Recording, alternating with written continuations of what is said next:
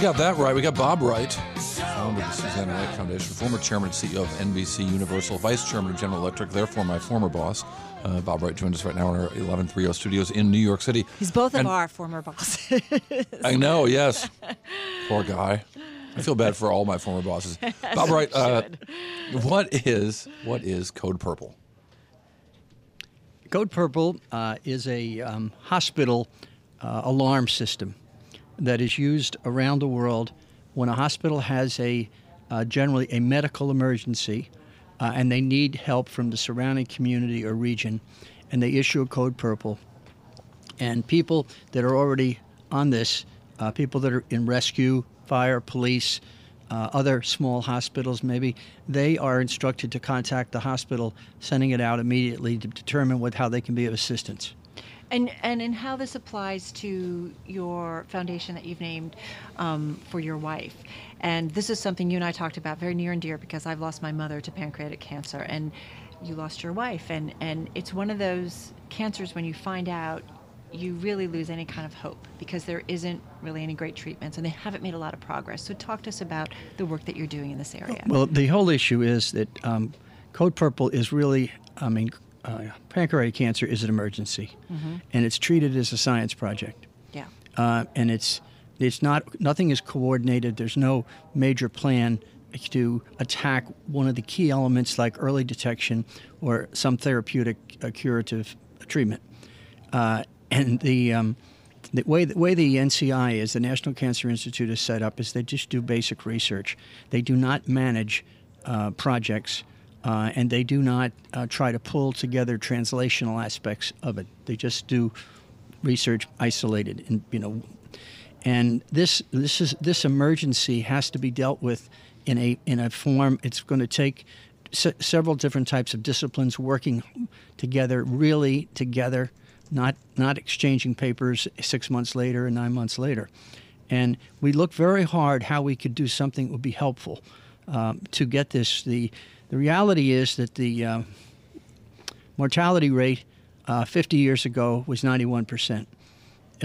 It's 91% today. They haven't, the critical issue hasn't been addressed. They haven't been able to address it. So I call that an emergency. It's 5 an hour, 117 a day, 3,500 a month die. And most everybody that gets diagnosed dies within the first year. Right. And that's, you're talking about 54,000 people getting diagnosed. In talking to researchers and folks in the medical community, is it, because I try to get my head around this, I often hear, well, it doesn't affect enough people for there to be enough research dollars and attention. That's one argument. The other is that it can be tricky and that there isn't great early detection. And by the time you do find it, it's kind of too late. What if it killed all 55,000 in the first week? Will we consider that an emergency? No, I don't disagree. No, I'm not talking, but I mean, see,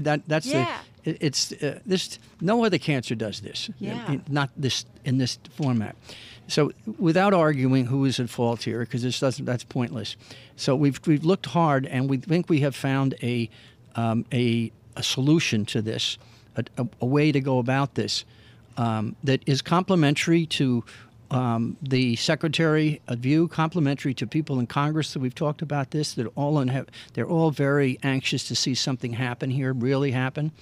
And also we've got help from the White House because they're really looking for innovation and they're looking for efficiency. Take a lot of money, but let's see how efficient you can be. So the technique is called HARPA, and that's an advanced research for a project, and it's called it's Advanced Research Project Agency, and the first one was created in 1958 for the Department of Defense, and that's called DARPA. Their subsequent ones have been created for security, and that's IPRA, and then there's another one that's been created for energy. And they all have the same characteristic. They deal with problems that are very hard to resolve and problems that have been attacked independently in those agencies, in those areas, and they haven't been able to come up with solutions. So they pack in. It's an autonomous organization. It would rest in the secretaries in the Health and Human Services, but it's autonomous. It has a director. It has a pretty big budget. I mean, big by it's not small grants, and they go about this in a very business-like way. Mm-hmm. They send contracts to people, not grants, and you sign on, and you can be terminated at any time if you don't make your numbers. And everybody has to cooperate, and they use government people, outside people, vendors. They use hospital scientists. They have the authority to bring in anybody to do this. And this is how the internet came from. This is where the original Siri work was done in the Department of Defense.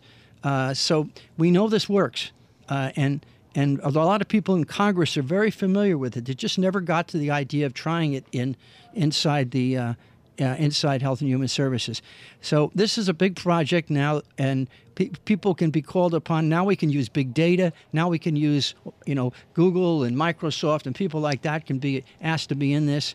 And the project manager signs on for no more than 5 years, 3 to 5 years. The project manager is some sterling person who can do this, and then they retire. And they pass through their hands. It's not like they're lost in research for 10 or 20 years, right? No. There's a timeline. It's more aggressive. It's like a business. And the director, who is autonomous, has the authority to cancel the project at any time that he or she feels that it's not going to be achieved. It's a very different approach. And I think it's exactly what we need. We're responding to an emergency with emergency-like tools and without any of the government bureaucratic holdbacks. It's just like entrepreneurs doing this, but very smart entrepreneurs with a lot of money. Like an incubator. Yeah. Yeah. Still with us, Bob Wright, founder of the Suzanne Wright Foundation, former chairman, CEO of NBC Universal, vice chairman of General Electric, in our Bloomberg 1130 studio. So, Bob, we're talking about, getting the government involved, doing more in terms of figuring out early detection for pancreatic cancer. What's the next step? Because you've been talking to a lot of people. We have, and the response has been very good. We have to put it together now. We have to get the White House to take the lead here and authorize the secretary. The secretary can choose a number of different budgets to take the money from or add it to. We need the Congress to probably have a legislative letter. It's not like a full-fledged debate. It's a legislative letter. We already have people on both sides of the aisle that are signed up to do that. So we're getting very close now, and they all understand it now. Because a lot of people have had experience with DARPA. Mm-hmm. So they get it. So I think I don't have to explain it too long to them. That's a hell of an idea, right. So they get it. Well. Let me suggest, however, that in the proposed budget from the White House, the National Institutes of Health are targeted for a 19% cut, and that's, of course, the place where a lot of the cancer research happens. And I wonder what your reaction was to that document from the president. Well, I really can't count on that. The reality is they have a $32 billion budget. So, and the issue here is efficiency of spending. There's plenty. The 21st Century CURES Act has been passed and authorized, and that's another $5 billion of spending. And there's the Moonshot program. That's a big package. These things have been authorized, but they haven't spent the money. So there's plenty of this kind of an approach is part of that. I think we have not had anybody say to us, we don't believe that would be a good idea for some of that money to go there. So I'm not really worried about it. This is efficiency. This is about taking money and spending it in the most efficient manner to accomplish something. If we reduce the early detection from being 91% or 85% in stage 4 to 40 or 50, we would save 25 or 30,000 people a year right away. So, there's a tremendous drive to do this. It's called HARPA, correct? HARPA, which stands for, I'm just looking at my notes, Health Advanced Research Projects Agency. Right. It's really a different way of thinking about tackling this issue. And as you said, it's not a partisan issue, that you've got both sides of the aisle that agreeing that this is the thing to do. It's not easy. No, none of it's easy, but there is a big issue in the White House to get innovation, and to get innovation in government. So this is this fits into that handle too. Are you frustrated though because the White House has become bogged down with so many issues at this point that even so much of what the president and his team promised along the campaign trail, they're having trouble getting done because they're getting so bogged down with various issues and controversies. How does that maybe potentially impact what you're trying to do? Well, I mean, I don't think it's going to be the handicap of any significance. I think we just have to, we've got our ducks kind of lined up and we've got support. There is support at the White House for it. So I think we just have to kind of have a few meetings to bring this all together. The president is very business oriented. There's been no president, I don't think, since ever that's had so many business people in the White House, maybe over 4 years that he's had in 4 months. Yeah. And the principles that I'm talking about in here are business principles. And that's what DARPA is all about. And that's been around since 1958. That's because Sputnik shocked the Defense Department. They said, this can never happen again. We do not need minor science. We need major breakthroughs. So that's how that happened. And this fits that bill. You said there's support within the White House. What support do you know of? Well, people in the White House they don't have a specific, well-announced medical group, but people in the White House that we have talked to think this fits into several models in the White House.